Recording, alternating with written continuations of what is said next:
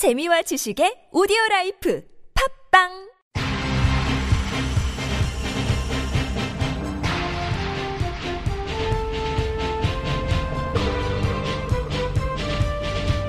색다른 시선 김종배입니다.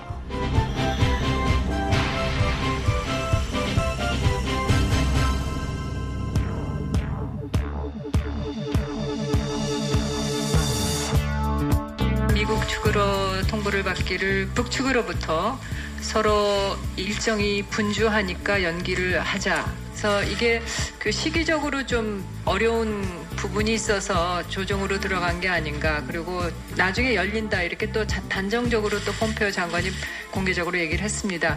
그래서 너무 그 과도한 의미를 부여하는 것은 지나친 게 아닌가 싶습니다만 그 이번에 연기된 협의가 조속히 재개될 수 있도록 계속 촉구를 해나가도록 하겠습니다.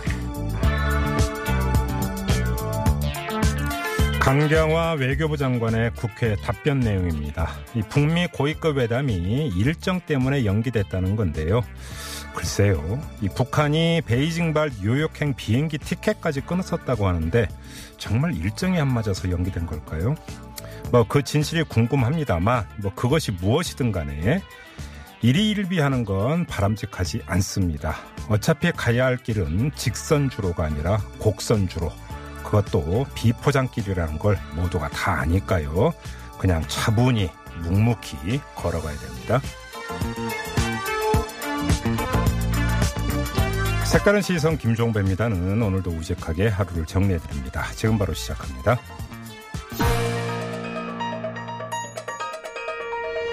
핵심을 놓치지 않는 깊이 있는 뉴스 토크. 곽재훈 차윤주의 꽉 찬 뉴스. 네, 두 기자와 함께합니다. 프레시안의 곽재훈 기자 모셨고요. 어서 오세요. 네, 안녕하세요. 차윤주 프리랜서 기자 모셨습니다. 어서 오세요. 네, 안녕하세요. 자, 차윤주 기자가 오늘 열어주시죠. 네, 모든 국민들이 LPG 차량을 구매할 수 있는 길이 곧 열릴 것 같습니다. 네. 정부가 오늘 미세먼지 문제 해결책의 하나로 음. 경유차 비중을 줄이는 대신 이 네. LPG 차 사용 규제 를 폐지하겠다고 예고를 했는데요.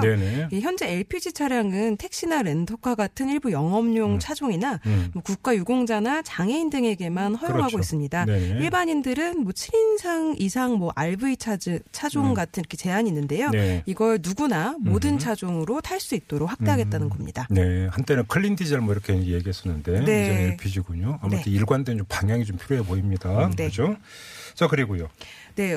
어, 신생아들 결핵 백신 대란이 일어날 거라는 네, 예측이 나오고 있습니다. 네. 그 어제 일본 후생성이 도장형 결핵 백신에서 이제 비고 비소가 검출돼서 출하를 정지했고요. 비소. 네, 예. 비소는 독성 물질이죠. 그러게요. 네, 그래서 우리 보건 당국이 이제 즉시 전량 회수 조치를 내렸는데요. 네. 문제는 이게 유일한 백신이라는 거예요. 음. 요즘은 왜 예전엔 불주사라고 해가지고 맞았는 이게 내피용으로, 그러니까 그 주사액을 이렇게 꾹 집어넣는 것으로 나- 넣 었는데 네, 네. 이 도장형은 왜 점 이렇게 아홉 개 찍힌 아. 흉터가 덜 남으라고. 그러니까 도장형으로는 유일한 백신이다. 네, 그렇다고 음, 합니다. 음. 근데 이제 내년 4월이나 돼야지 다시 수입이 재개돼서 풀릴 음. 거라고 하네요. 아, 차윤주 기자도 불주사를 아시는군요. 저 어릴 때 네. 학교 다닐 때뭐 제일 무서웠던 게 바로 그 불주사예요. 네, 정말 어, 무서웠었습니다. 정말 공포의 네. 불주사예요. 근데 지금 그러면 지금 애들도 지금 그걸 맞아야 될 것 같은데요. 지금 그 백신이 네, 없다고. 내피용밖에 이제 대안이 없기 때문에 한동안은 그렇게 네. 무서운 얘기라고 그러세요. 알겠습니다. 아, 빨리 좀 대책을 좀 세워야 될 것 같은데요. 네. 그렇죠. 네. 자, 한 소식 더요. 네, 한국정보통신산업 노동조합 IT노조라고 부르는데요. 네. 이곳에서 오늘 하- 양진호 한국미래기술 회장을 모욕과 강요 또 폭행 등의 혐의로 검찰에 고발했습니다. 네. 음. 이 IT노조가 오는 13일 국회에서 IT 노동자 직장 갑질 폭행 피해 사례 보고 대회를 열어요. 네. 이 관련 사례를 증언한다고 하는데요. 관심이 좀 높을 것 같습니다. 또이 정원대회에서 또 무슨 또 엽기적인 행각이 또 폭로가 될지 정말 네. 한편으로는 기대가 또 한편으로는 걱정도 좀 됩니다, 사실. 저도 기대가 된다라고 에휴. 음. 이제 말을 이렇게 마무리하려고 하다가 기대된다 좀 아닌 것 같아서. 근데 그러니까. 꼭 IT 업계뿐일까요? 그러니까 말이에요. 참. 자, 이번에 곽재현 기자에게 마이크 넘기겠습니다. 주요 뉴스는요. 네, 자유한국당 소식인데요. 음. 한국당 지도부가 이 사실상 조광특위를 이끌고 있는 전원책 비상 그 변호사 그 전, 전원책 위원, 네. 조광특위 위원이고 변호사죠. 예. 전원책 위원을 겨냥해서 음. 조광특위 범위를 넘어서는 언행에 각별히 주의해달라 공개 경고를 했습니다. 네. 이전 변호사가 2월이나 3월로 전대 기한을 정한 것은 코미디다. 음. 뭐 죽어도 2월에 전대를 한다면 차라리 죽는 게 낫다. 음. 격하게 주장하면서 네. 전당대회 연기를 주장한 데 대한 반박인데요. 예.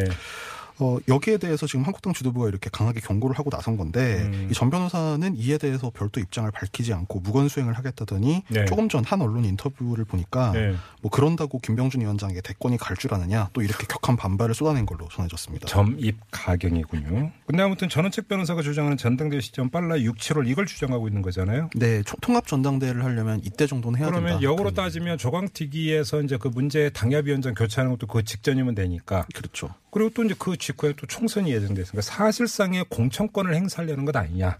이런 좀 의혹의 시선이 당 안에 많이 있는 것 같더라고요. 네, 맞습니다. 들어보니까. 그것 때문에 반발을 하는 거고요. 그러니까요. 이러면 이제 진검승부로 들어갔다 이렇게 봐야 되는 거겠죠. 네. 자, 다음은요. 네, 트럼프 미국 대통령이 북미 고위급 회담 연기와 관련해서 확정되고 있는 일정들 때문에 바꾸려고 한다면서 음. 현재 진행되고 있는 것에 매우 만족한다 이런 음. 입장을 밝혔습니다. 네. 이 중간 선거 이후 가진 기자회견에서 밝힌 건데요. 음. 이 북한에 대한 제재를 해제하고 싶다. 하지만 그들, 그러니까 북한이 호응해야 된다 이런 음. 얘기도 했고요. 네. 북미 정상회담 전망과 관련해서는 음. 내년 초 언젠가 하게 될 것이다 음. 이렇게 언급했습니다. 잠깐 뭐 잠깐 오프닝에서 언급했으니까 자 패스하겠습니다. 자, 한 소식 더요. 네, 대법원이 이- 이른바 사법농단 의혹을 다룰 특별재판부 그 구성 법안에 대해서 국회 법사위원회와 이그 사법개혁특별위원회를 통해서 각각 의견을 밝혔는데요. 예. 법사위는 의견서를 냈고 음. 이 사기특위에는 안철상 법원행정처장이 나와서 음. 발언을 했는데 네.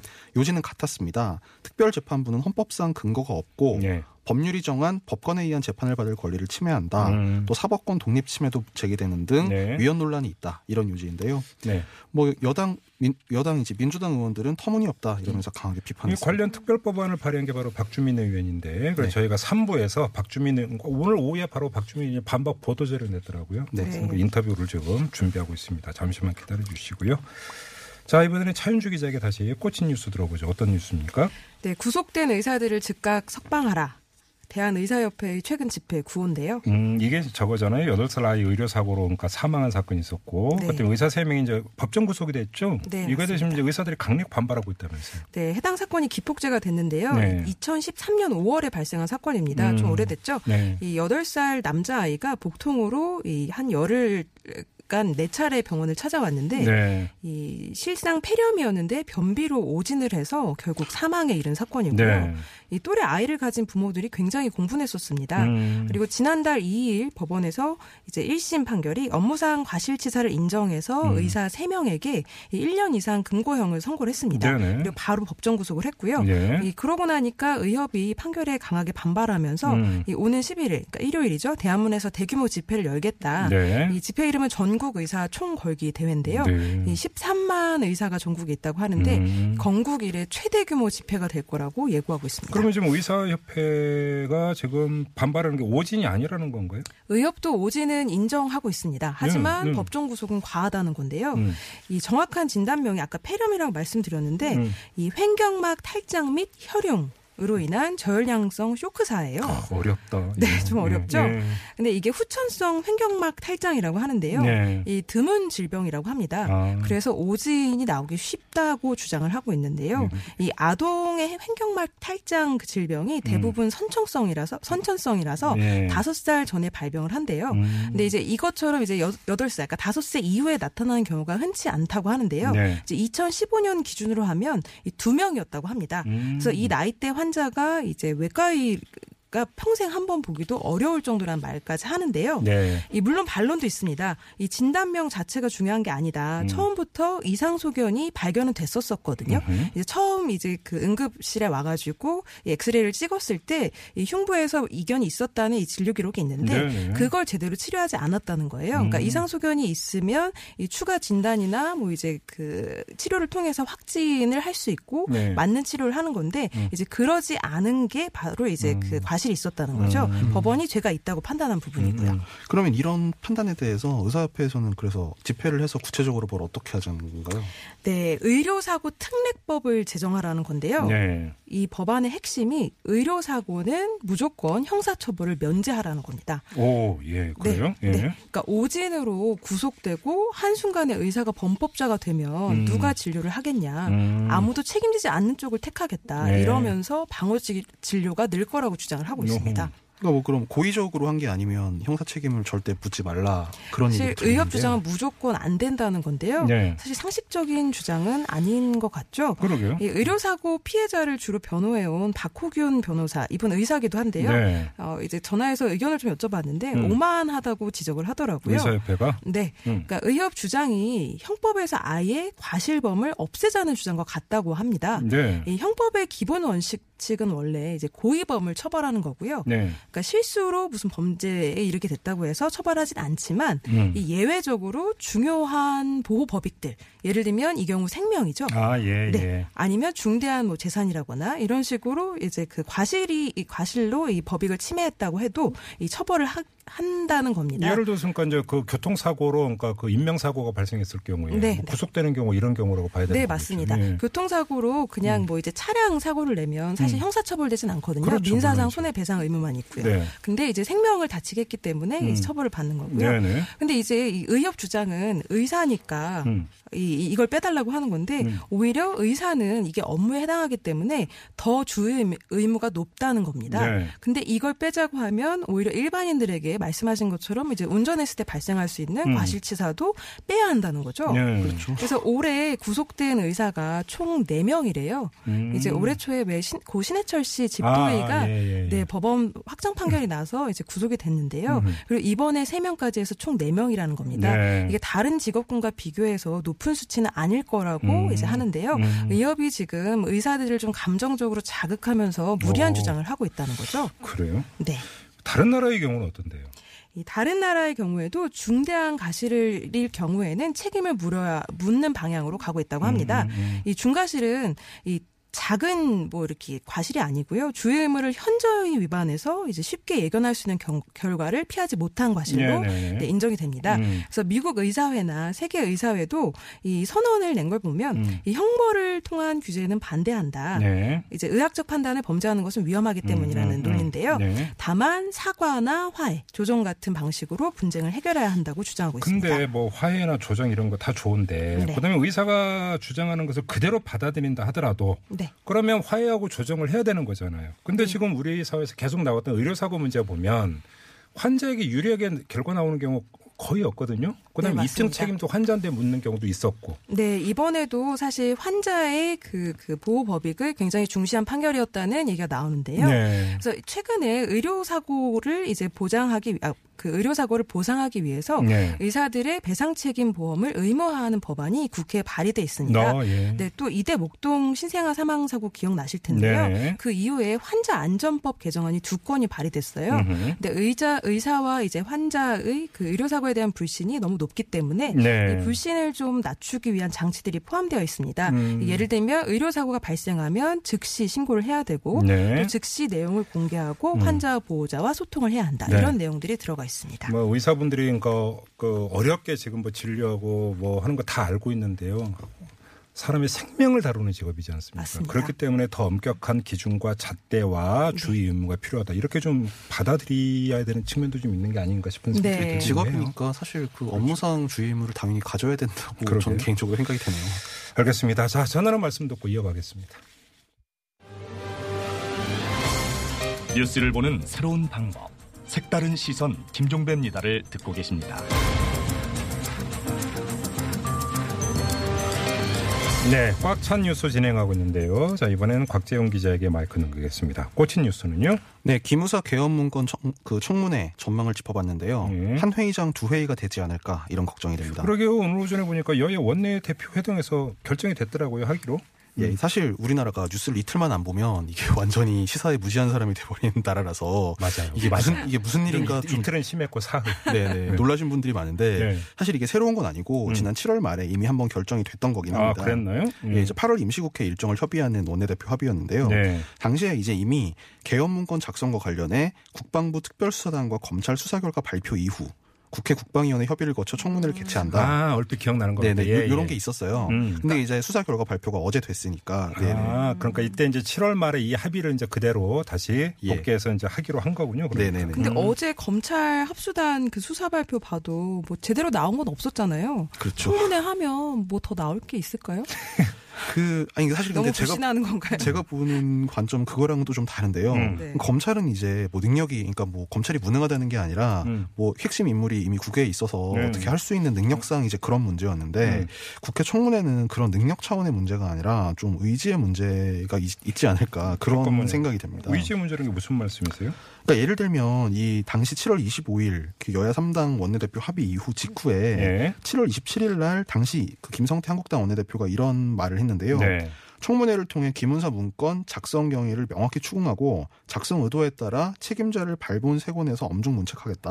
뭐 이건 당연한 얘기인데 예. 한마디를 더 하셨어요. 음. 유출 경위와 정치적 배경 의도에 대해서도 명확히 진실을 아, 규명하겠다. 기억나네요. 예. 예. 이게 음. 되게 오래된 프레임인데요. 음, 그러니까 음. 정윤의 문건이 왜 박근혜 정부에서 처음 나왔을 때 네. 당시 십상시가 전행을 저지른 게 문제가 아니라서 음. 어, 아니고 이 문건이 어떻게 나왔는지 그걸로 이제 프레임을 뒤틀었었잖아요. 음, 음. 예, 그랑 뭐- 비슷한 것 같은데요. 뭐 그런 비슷한 경우가 굉장히 네. 많죠. 뭐 노회찬 의원이 엑스파일 그걸 폭로했을 때도 네. 내용이 아니라 폭로가 문제다. 뭐 그렇죠. 이런 얘기였는데 네.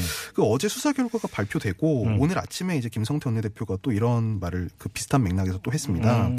시민단체와 민주당, 청와대의 삼각 커넥션이 만들어낸 허위 내란 음모 논란이야말로 심각한 국기 문란의 군기 문란이다 이렇게 비난을 뭐 했어요. 허위 내란 음모라고 규정을 했어요. 예, 성격을. 그렇습니다. 음. 이미 규정까지 하셨는데 이한 회의장 두 회의라고 하신 이유가 이것 때문인 것 같네요. 예, 그러니까 아마 민주당에서는 이 어떻게 이제 그 기무사가 이런 말하자면 말도 안 되는 음모를 꾸몄느냐 음. 이거를 규명하려고 할 텐데 네. 한국당에서는 이 개헌 문건 청문회가 아니라 기밀 누출 청문회를 할 것 같습니다. 네, 네, 네. 실제로 좀 그게 구체적으로 예상되는 포인트도 있는데요. 네. 역시 오늘 김성태 원내대표 발언인데 음. 한국당은 이미 지난 7월 시민단체에 기무사 내부 문건이 유출되고 군 기밀 문건이 무분별하게 공개된 경위에 대해 검찰의 수사를 의뢰하고 임태훈 군인권센터 소장과 김의겸 청와대 대변인을 고발한 바 있다. 이렇게 얘기를 했어요. 어, 환기시켰군요. 그러니까 이 시민단체는 게 군인권센터 얘기하는 맞습니다. 거잖아요. 예, 예. 그러니까 이게 지금 당 지도부하고 국방이 그러니까 두 음. 차원에서 동시에 지금 공세가 진행 중인데 네. 김성태 원내대표는 묘하게 원내대표이면서 국방위원이기도 하거든요. 어. 그래서 오늘 국방위에서도 계속 그 얘기가 이어졌는데 예.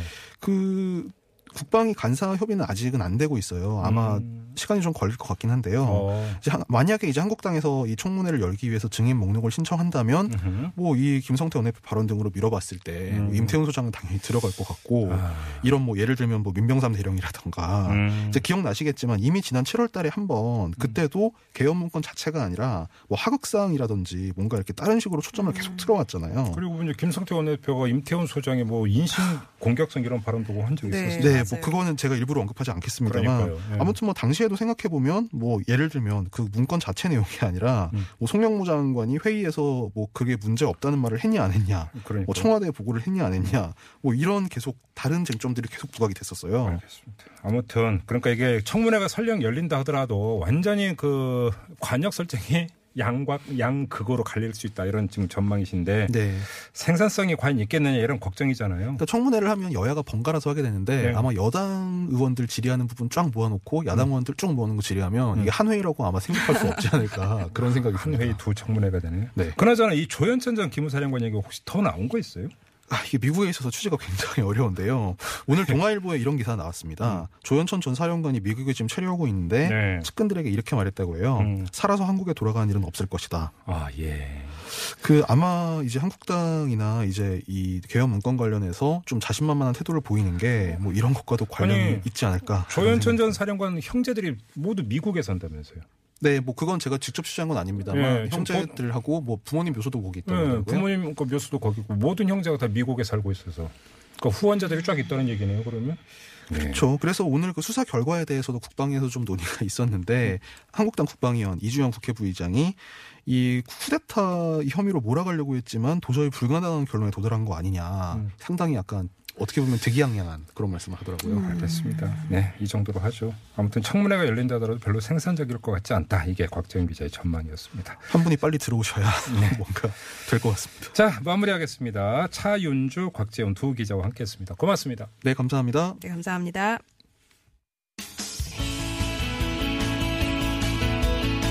청취자 여러분의 다양한 의견이 모여 색다른 시선이 만들어집니다. TBS 앱으로 방송 들으시면서 바로 바로 의견 보내주실 수 있는데요. 앱을 통해 참여가 어려우신 분들은 50원의 유료 문자 우물정 0951이나 카카오톡 플러스 친구를 통해서도 참여하실 수 있습니다. 여러분만의 색다른 시선 기다립니다.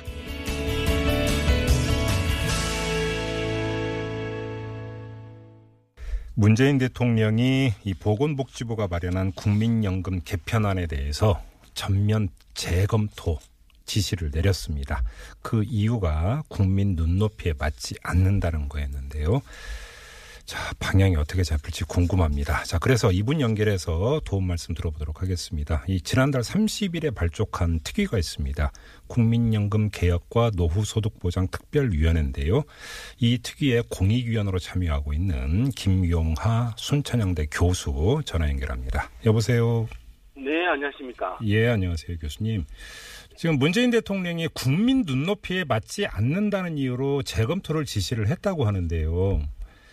자, 일단 국민 눈높이라고 하는 이 표현이 나오니까 일부 뭐 언론이나 이런 쪽에서 이거 너무 여론 의식한 거 아니냐 이렇게 좀 공격을 하고 있습니다. 교수님은 어떻게 평가하세요? 네, 지금 현재 그, 그 복지부가 내놓은 대안 모두가 모두에서 정도의 차이는 있지만 보험료 인상이 포함되어 있습니다. 네, 네. 보험료 인상 부분에 대해서는 뭐 대부분의 국민들이 어, 좀 부정적이고 좀 부담스럽게 생각하고 있기 때문에 예. 이러한 여론을 의식해서 음흠. 아마 대통령께서 말씀하신 것으로 생각됩니다. 그러니까요. 지금 언론에 공개된 세 가지 방안을 보면 이 세 가지 방안 모두 그러니까 그 국민이 내는 보험료율은 올리고 다만 이제 그 받는 보험금이 좀 차이가 있던데 바로 이걸 그 의식을 했다고 해석을 하- 해야 되는 거죠, 교수님. 네, 그렇습니다.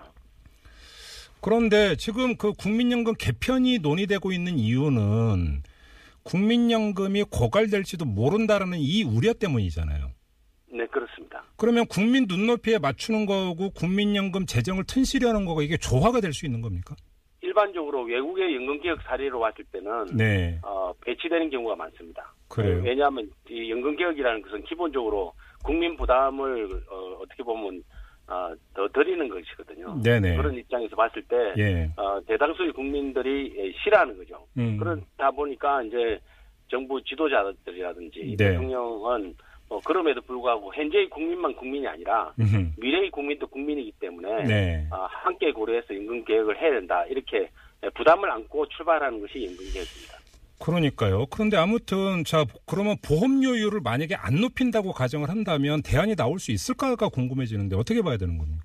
어, 사실은 지금 이제 여러 가지 소득 대체율 올리는 안은 나와 있는데 네, 소득 대체율 올리는 것은 이제 대통령 공약을 이행하는 일부 그다음에 이제 어, 노동자 단체에서 어, 주장하는 것을 반영하는 것 뭐 이런 것들 의미는 있지만 네, 기본적으로 이번에 이제 연금 재정 추계 결과는 재정이 불안하다는 것이고요. 네, 그래서 어떻든 지금 이제 받는 것이 어, 부담하는 것보다 좀 너무 과다하게 많다 음. 하는 그 그러한 원인 이, 이 수지 불균형의 원인이 있기 때문에 예, 그 수지 불균형을 균형으로 맞추는 것이 음. 연금 개혁의 핵심 내용이고 그런 측면에서 봤을 때 이제 급여 수준을 깎을 수는 없기 때문에 예. 현재 우리 국민들의 노후소득 보장 수준을 보면은 더 이상 깎기는 힘들거든요. 네. 그러니까 아, 보험료를 좀 올리는 수밖에 음. 아, 다른 대안은 없는 것이죠. 자, 여기서 이제 그 전문 용어가 나오기 시작을 해가지고요. 그러니까 소득 대체율이라고 하는 게 이제 보험 가입자의 그러니까 그 보험 가입 기간 동안의 평균 임금을 산정을 해서 네. 이제 그거가 이제 그 40%라고 한다면 예를 들어 평균 임금이 40만 원이었다라면 아니 100만 원이었다면 40만 원을 받는 것. 이게 이제 네. 소득 대체율로 이해를 하면 되는 거잖아요. 네, 그렇습니다. 예. 근데 지금 그 보건복지부가 내놓은 개편안이 보면 소득 대출이 하나는 40%, 하나는 45%, 하나는 16% 이렇게 돼 있는 거고요. 네, 네, 그렇습니다. 근데 만약에 이 소득 대체율을 내리지 않는 이상은 보험료율을 올려야 되는 거 아닌가요? 단순히 계산을 하면? 네, 그렇습니다. 지금 이제 저는 이제 연금 수리를 하는 사람인데, 네. 어, 연금 수리하는 입장에서 봤을 때 이제 수지 균형하는 보험료율이라는 개념이 있습니다. 네. 그 개념으로 봤을 때는 어, 예를 들면 현재 국민연금 제도의 급여 수준이 조금씩 떨어지고 있는데 40%까지 하락하게 돼 있거든요. 2028년까지. 그게 이제 소득 대체율 그래. 말씀하시는 거죠? 예, 그러니까. 예, 그렇습니다. 예. 소득 대출 지금은 올해까지는 45%고요. 아직은. 네. 예, 그게 이제 2028년까지 40%로 떨어뜨린다는 게 2007년도에 국민연금 개혁 아닙니다. 네. 그래서 그걸 이행하고 있는데 예. 어, 이제 이 40%가 너무 많이 떨어지는 것이 아니냐는 이제 음. 의견 때문에 네. 이제 45%로 중단하자는 하나의 안이 있고 네. 그다음에 오히려 이제 원래 좀 더 높은 수준 50% 수준으로 올리자는 안이 이제 세 가지가 있는 것이죠. 50%는 그렇게- 문재인 대통령의 대선 공약 아니었나요? 50%는? 예, 50% 대통령 선거 공약이지만 그때 대통령 선거 공약을 찬찬히 살펴보면 네. 국민연금 급여 수준만 50 어, 국민연금으로만 50% 올리자는 것은 아니고요. 아, 예. 어, 기초연금이라든지 여러 가지 에, 소득 그 보장 제도를 합해서 아. 50% 수준으로 하자 이렇게 지금 공약은 돼 있습니다. 예, 예. 그런 예. 측면에서 봤을 때 어, 대통령 선거 공약을 이행하기 위해서 무조건 50% 올리자는 것 자체는 아닌데 음흠. 일부에서는 어, 그런 것처럼 이제 이야기를 하고 있는 것이죠. 네. 그러면 좀 얘기를 쉽게 풀기 위해서 좀 만약에 교수님이시라면 네네. 그 보험료율이 몇 퍼센트가 적당하고 소득 대체율이 몇 퍼센트가 적당하다 어떻게 생각을 하세요? 어, 저는 이제 이번에 이제 세 가지 대안을 내놨는데 네. 어, 많이 받으면 많이 부담해야 되는 것이고요. 예. 조금 덜 받으면 덜 부담해도 되는 것이 원칙입니다. 네. 그런 측면에서 봤을 때 지금 현재 우리 수지균형 보험료 개념으로 보면은 40% 소득 대체율에 대해서는 예. 보험료를 16%를 내야 되는 것이고요. 예. 그 다음에 그 소득 대체율이 45%면 18%, 예. 소득 대체율이 50%면 20%까지 보험료를 낼 각오를 해야 됩니다. 음. 어, 그렇지 않으면 그 모자라는 부분에 대해서는 미래 세대한테 다 증가가 돼가지고 네. 그것이 이제 미래 세대 부담으로 나타나게 되고 그게 이제 적립적인 고가지라는 형태로 나타나는 것이거든요. 어 근데 9 그런데 9%를 16, 18 뭐 이러면 너무 올라가는 거 아닌가요? 너무 올라가는데 이제 만약에 이제 이렇게 개혁을 하지 않으면 네. 2057년도에 연금이 이제 적립기금이 고갈되고 네. 적립기금이 고갈되면 바로 연금 보험료가 26.8%로 올라가야 됩니다. 적립기금 없기 때문에 예. 이거는 이제 보험 수리적으로 그냥 놓은 것입니다. 그래서 그거는 9%에 비하면 3배를 올려야 되는 거지 않습니까? 그래서 도저히 이것은 있을 수 없기 때문에 미리 어, 조치를 취해야 된다는 것이 바로 이제 보험료를 올려야 된다는 이야기가 됩니다. 아니 근데 지금이 9%인데 예, 예. 그리고 16, 18% 거의 인상률이 두 배 이상이 되는데 이게 뭔가 국민이 받아들이겠어요? 아, 국민들 받아들이기 힘들죠. 예. 힘들긴데 이걸 갖다가 이제 9%라든지 이를 16% 바로 올리자는 건 아니고요. 네. 아, 이제 단계적 20년이나 30년에 걸쳐서 음. 서서히 올리자는 이야기입니다. 그런데 그것을 국민들이 알고 계셔야 되거든요. 네. 갑자기 2% 3% 올리는 것보다 네. 더 중요한 것은 어, 앞으로 심, 예를 들면 사, 현행 급여 대체율이 어, 40%면 네. 장기적으로 16%까지는 올라야 된다. 음흠. 그리고 그 16% 올리기 위해서 바로 올릴 수는 없기 때문에 20년이나 30년에 걸쳐서 조금씩 조금씩 올려서 16%까지 올려야 된다. 이것을 이제 어, 미리 어, 공지하는 것이 연금개혁의 중, 중요 내용이거든요. 그러면 바로 근데 올릴 수는 예. 절대 없죠. 근데 예. 교수님 지금 교수님 설명 말씀대로라면 미래 세대가 그거를 그 감수하겠습니까? 지금 현 세대는 9%만 내고 있는데 그럼 미래 예. 세대는 뭐 나는 뭐 최대 뭐 보면 18, 20, 20%도 낼 수 있는데 미래 세대가 반발하지 않을까요? 어, 그러니까 이제 미- 우리가 지금 미래 세대에게 반발을 막기 위해서라도 지금 올려야 되는 거죠. 그리고 이제 어, 연금 제도를 처음에 이제 그 처음부터 원래 이제 수지 균형으로 시작하려면 네. 어, 16%로 시작을 했어야 되는 거죠. 그렇지만 이제 그 그렇게 못하는 것은 음. 현재 세대는 사실은 국민연금 제도가 처음 시작된 세대이기 때문에 네. 어, 사실은 자기의 보험료를 위해서 16%를 내면 현재 국민연금을 가입하고 계시지 않고 이제 현재 이미 어, 어르신이 된 분들에 대한 어, 부양을 사적으로 또 하고 계시거든요. 아, 예, 물론 그런 하죠. 예, 예, 그래서 그런 부담이 있기 때문에 그런 부담, 부담을 고려하면은 음. 어, 그걸 갖다 바로 16%할 수가 없는 것이죠. 그래서 처음에는 이제 좀 낮은 보험료로 시작해서 어, 점차적으로 보험료를 수직균형 보험료까지 올라 올리는 것이 어, 선진국적 예고요.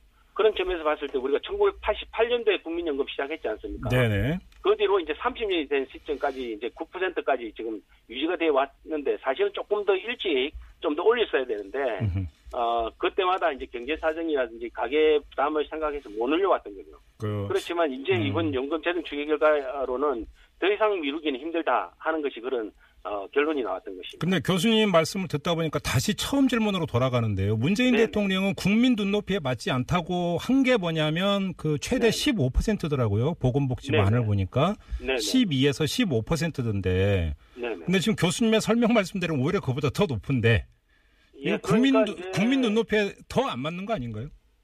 그러니까 지금 그 국민 눈높이로 맞추려자면은 가만히 있는 게 최고죠. 급여를 그냥 올리 급여는 더 올리고 음. 어, 보험료는 그냥 아 그냥 가지고 가는 것이 국민 예. 눈높이에 가장 맞는 거죠. 그렇지만 음. 그것이 결국은 미래 세대 부담이고 음. 어, 결국 국민연금이 기금 고갈되면 네. 어, 뭐, 이게 조- 조세로 떼운다, 이렇게 세금을 떼운다, 이런 말씀도 있는데, 세금도 역시 국민이 부담하셔야 되는 거거든요. 네, 알겠습니다. 그런 측면에서 봤을 때, 어, 지금 해야 된다는 이야기입니다. 알겠습니다. 지금 그 교수님 말씀을 좀 그 듣다 보니까 야, 이 국민적 합의가 쉽지 않겠다라는 생각이 좀 들던데요. 네네. 그렇 근데 또 이제 그 이런 문제도 있습니다. 국민연금 기금 고갈에 대해서 너무 좀 과장돼 있는 게 아니냐는 일각의 주장도 있던데 어떻게 생각하세요? 아, 뭐, 이제 국민연금이 적립기금 고갈돼도, 네.